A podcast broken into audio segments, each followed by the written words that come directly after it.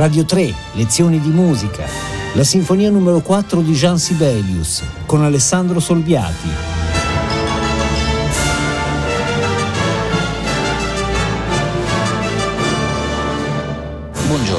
Provenendo dai grandi successi ottenuti con seconda e terza sinfonia nel 1902 e nel 1907, provenendo dai successi in terra inglese del 1905, dai finali poderosi e travolgenti di tale sinfonie che lo resero un vero vate, un vero musicista nazionale, l'interprete sacralizzato dello spirito di una nazione che si stava affrancando da secoli di dominazione prima svedese e ora duramente russa, L'ascolto della sinfonia successiva di Jan Sibelius, la quarta, può apparire sconcertante.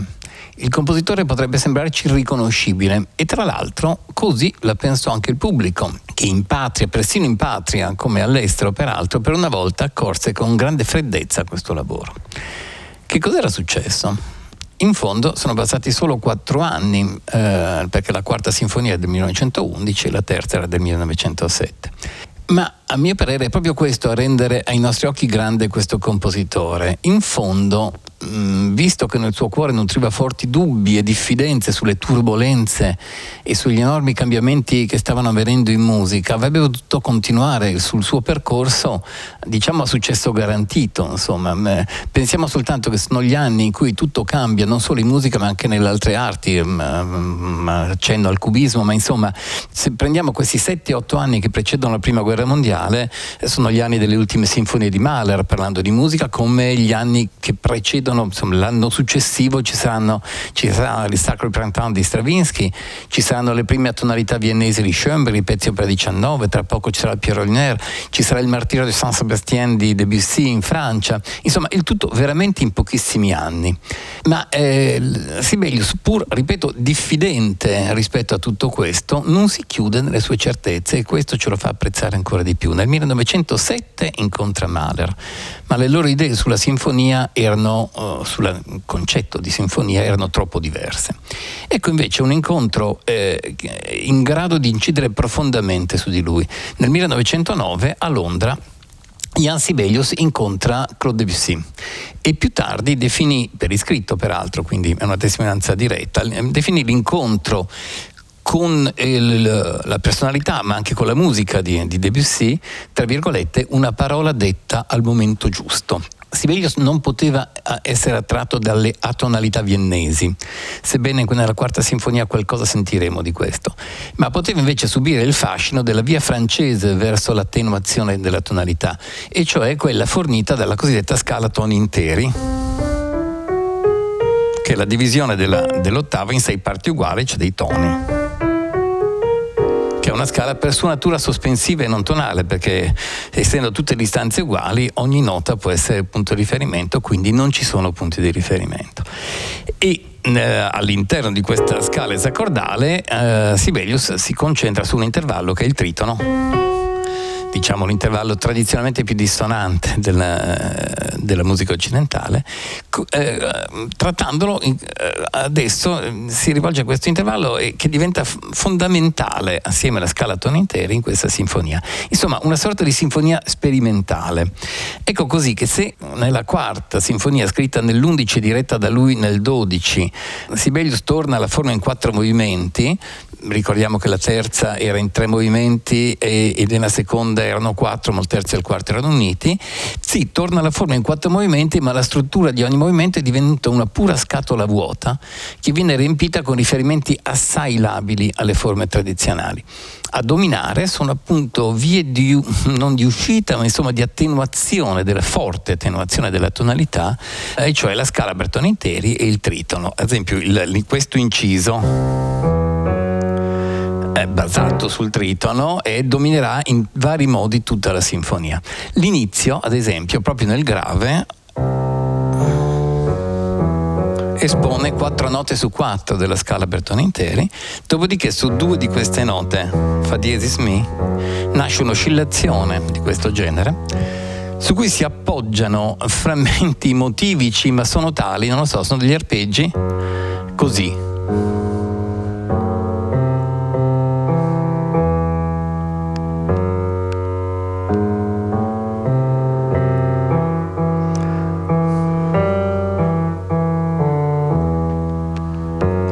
Questa oscillazione, quindi sono arpeggi basati un accordo di La minore ma dissonanti rispetto a questo Fa diesis. Insomma, è musica ben più difficile di quella delle altre delle tre sinfonie ascoltate finora, ma di grande valore proprio per il coraggio della ricerca che contiene. Quindi, ascoltiamo quindi l'esposizione della prima area tematica della, della quarta sinfonia. Ripeto, i frammenti su cui è basata sono quelli che ho suonato e sentirete che alla fine, arrivando uh, in area di Do con un accordo di Do maggiore, improvvisamente su questo accordo di Do maggiore irrompe un Fa diesis anzi prima un do diesis, scusatemi, che è un tritono rispetto al sol,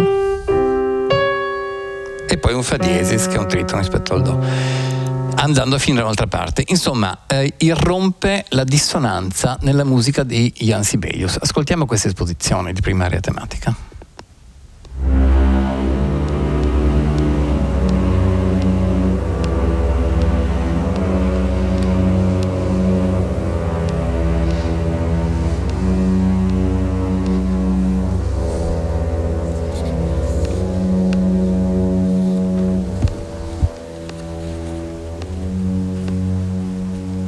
Ecco l'oscillazione fa diesis mi continua e qui nascono gli arpeggi.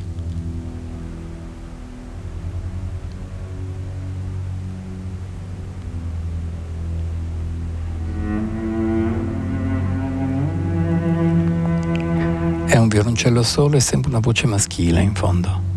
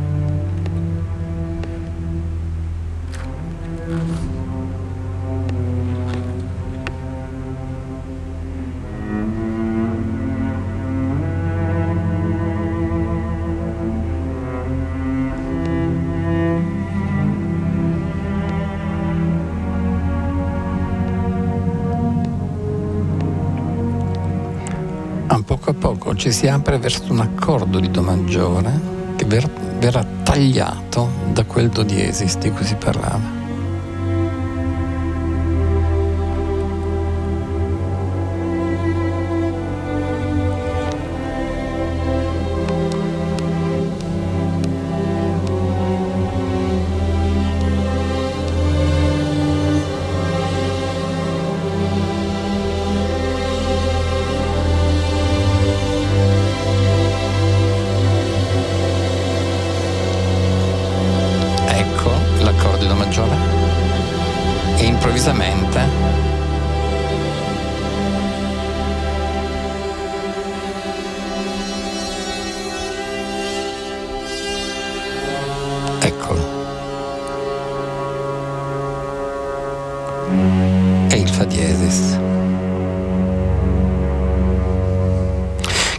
L'irruzione di queste tre note sopra un accordo di Do maggiore ci porta lontanissimi dalla musica di Sibelius a cui siamo stati abituati finora eh, effettivamente. Um, siamo davvero in un'area, uh, beh, vedremo poi cuore di Debussy, uh, dovevamo parlando di Debussy. Questi do diesis fa diesis che tagliano sinistri e scuri la prima parte aprono la seconda che è basata su un tono di fa diesis, anche qui tritono rispetto al do, do, fa diesis eh, un poco più esplicito, un po' più chiaramente fa diesis maggiore di quanto non fosse il do, ma comunque tutto è sospeso, frammentario. Ci sono alcuni slanci di violini quasi espressionisti che guardano un po' in area viennese. Ascoltiamolo.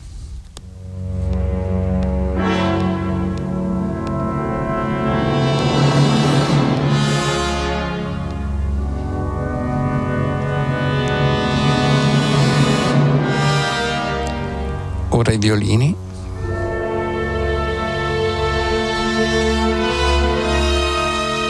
ed è un frammento di tritono.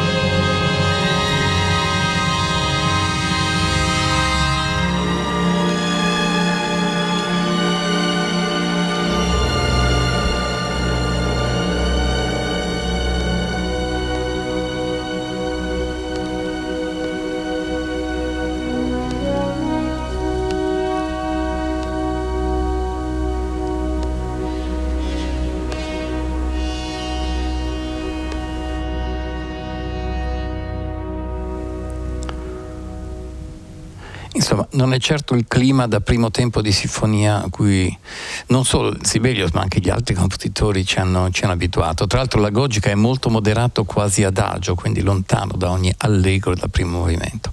Vi facciamo ascoltare adesso una porzione dello sviluppo a partire da, una, da, un momento di violoncello solo. Eh, ripeto che Sibelius, Sibelius, ama inserire momenti di strumento solo o di linee monodiche nel corso delle sue sinfonie. Per uh, immergervi e immergerci in questo spirito inquieto e sospeso, pieno di scale a toni interi e di tritoni. Ne potrei suonare molti elementi, ma eh, ve li segnalo strada facendo. E qui ci viene in mente che il 1909 di quell'incontro con Debussy era Per Debussy un anno molto particolare, a parte che era un anno di inizio di malattia definitiva, diciamo, ma era l'anno in cui si era impegnato in, un progetto che non porterà a compimento, cioè la chute de Maison Asher, la caduta della casa Asher dal racconto di eh, Edgar Allan Poe, un racconto terribile oscuro, e quanto esiste di quell'opera ci parla di un Debussy che piega queste scale esacordali a un clima sinistro, oscuro, del tutto sinceramente piuttosto simile a quello che si sente in questa quarta sinfonia di Sibelius. Ascoltiamo questo tratto di sviluppo.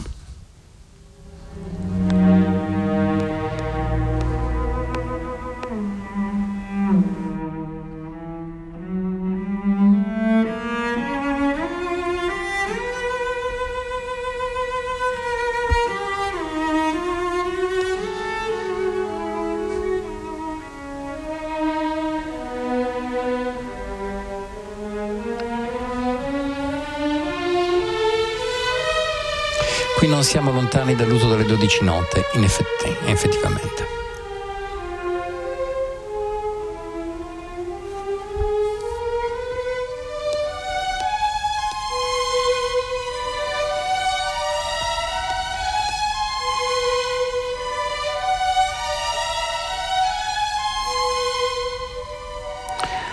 Ora, dopo questo culmine, inizia una sezione di scale tremolate degli archi in cui in modo sinistro entrano i frammenti di tritono dei legni.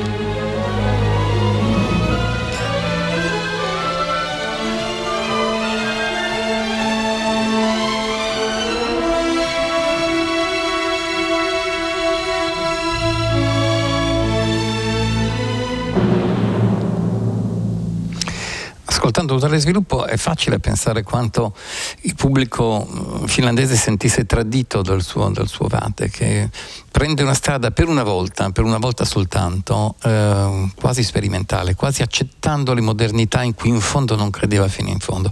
Però questo segnala un atteggiamento così puro e profondo verso il comporre che non può non essere apprezzato. Passiamo al secondo movimento. Il secondo movimento sembrerebbe eh, aver ritrovato una, una leggerezza e una serenità, ma non lasciamoci, non lasciamoci troppo ingannare.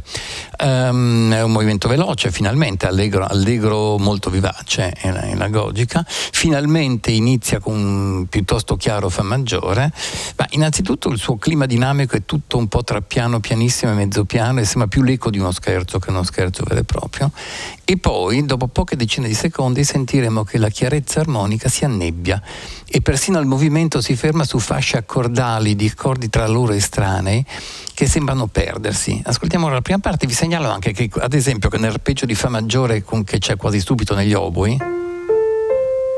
la nota dopo è questa, cioè il tritono. Questo tritono aleggia o poco dopo c'è il frammento melodico ai violini. Per cui eh, non è cambiato, è cambiata solo la superficie di un atteggiamento. Ascoltiamo l'inizio quindi del, del secondo movimento, l'allegro molto vivace.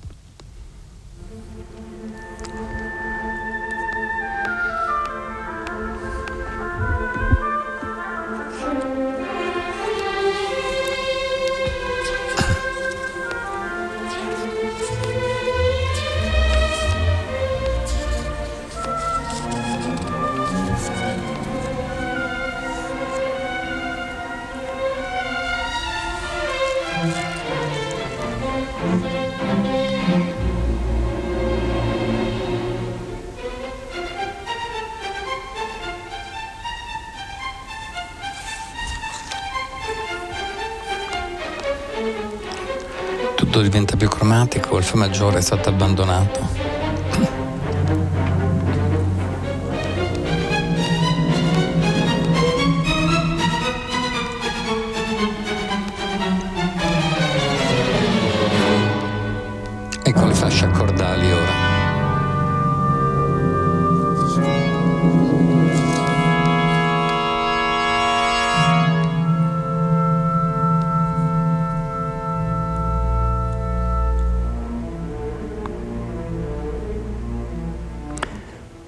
Continuerebbe così, questa, ad esempio questa parte ha perso il movimento danzante completamente che aveva all'inizio.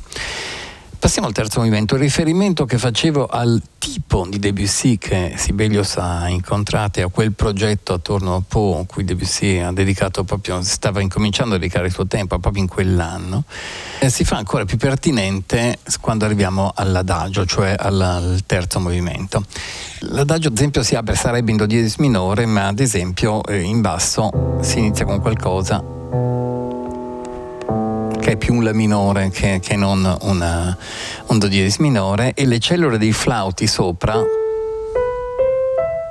intanto ostenta, ostenta ancora il nostro tritano, ma poi fanno nove note diverse.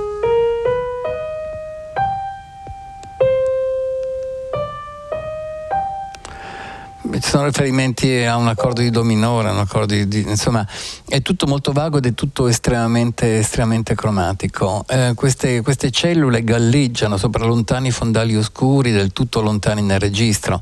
C'è un vero abisso, c'è un vuoto centrale che, che separa i frammenti dalla linea del basso.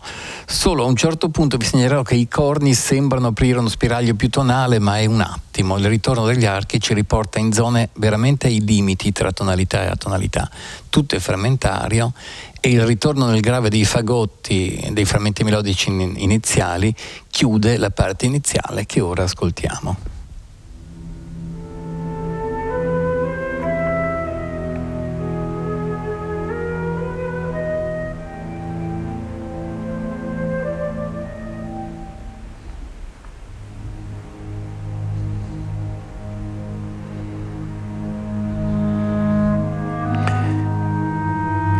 L'incremento rende un po' più tonali i frammenti iniziali che vagavano.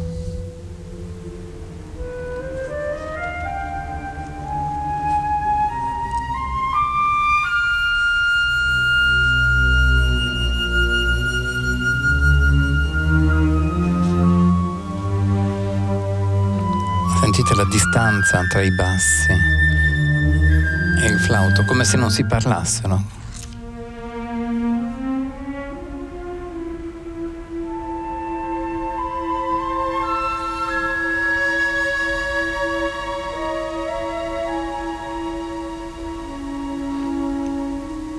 Adesso i corni di cui parlavo un po' più tonali.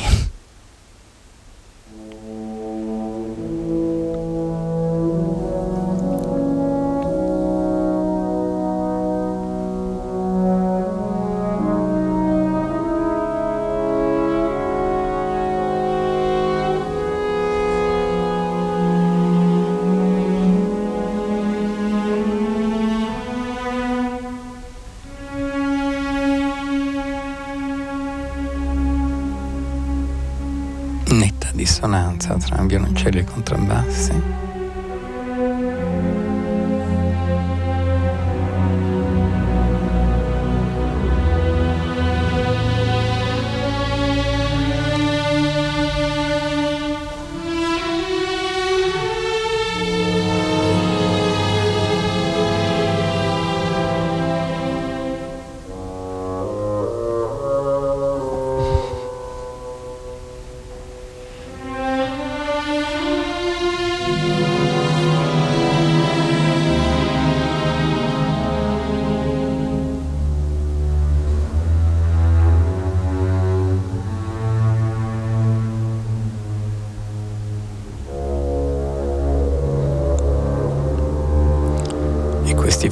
Momenti scurissimi pongono fine all'esposizione.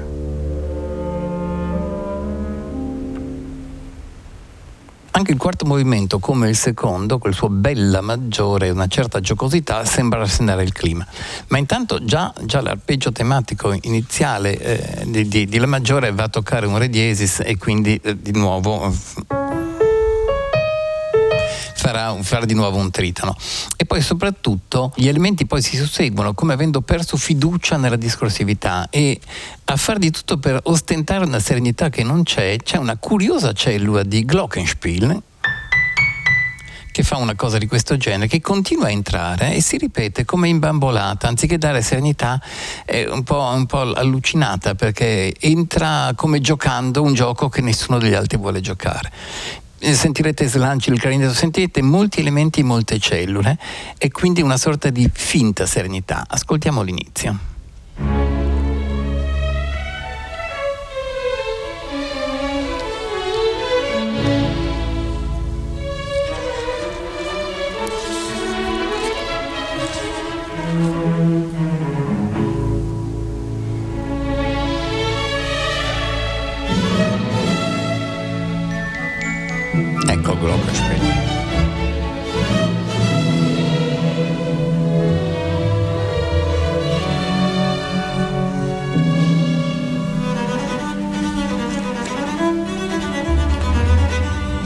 Violoncello solo.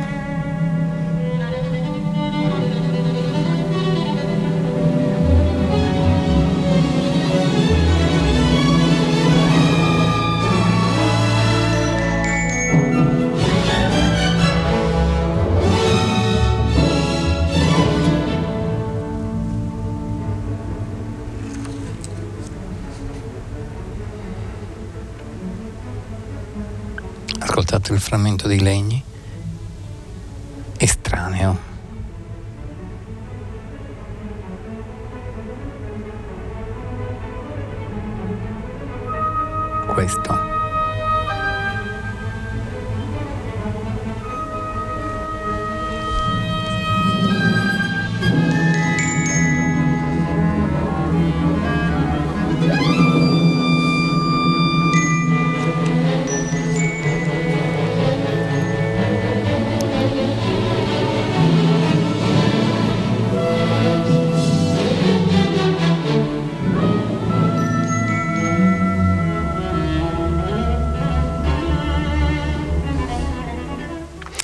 Dirci che eh, Sibelio sta cercando una, una, via diversa, più che il tasto di, diciamo, tra virgolette, dissonanza, più che i, i tritoni, eh, è la frammentarietà motivica a cui ha condotto un suo movimento.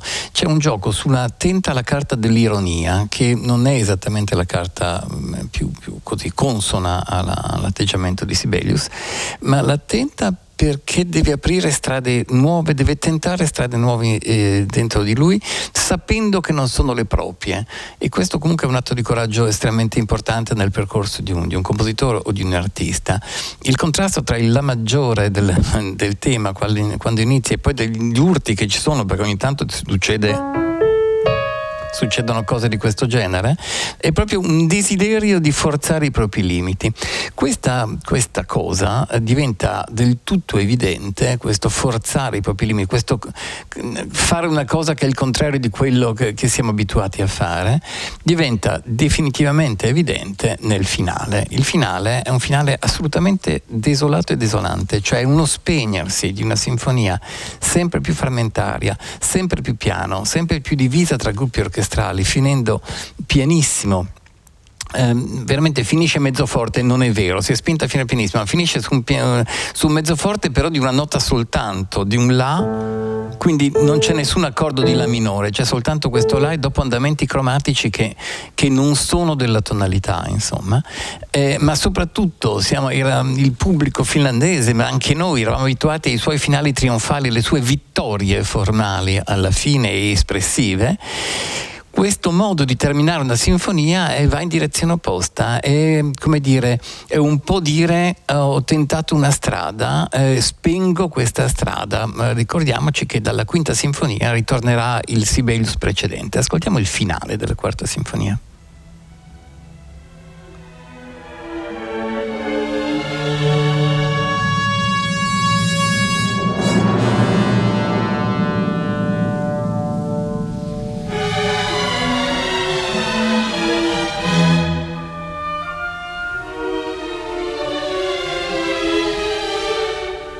Qui davvero non c'è nessuna traccia di tonalità.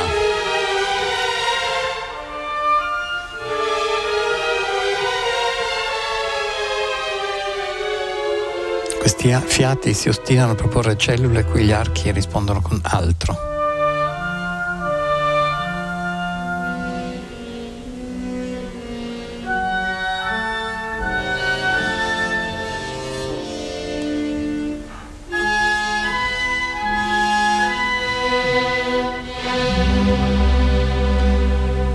Quel suono metallico che sentivate erano i suoni chiusi dei corni, non vuole il suono normale del corno, vuole un suono stravolto.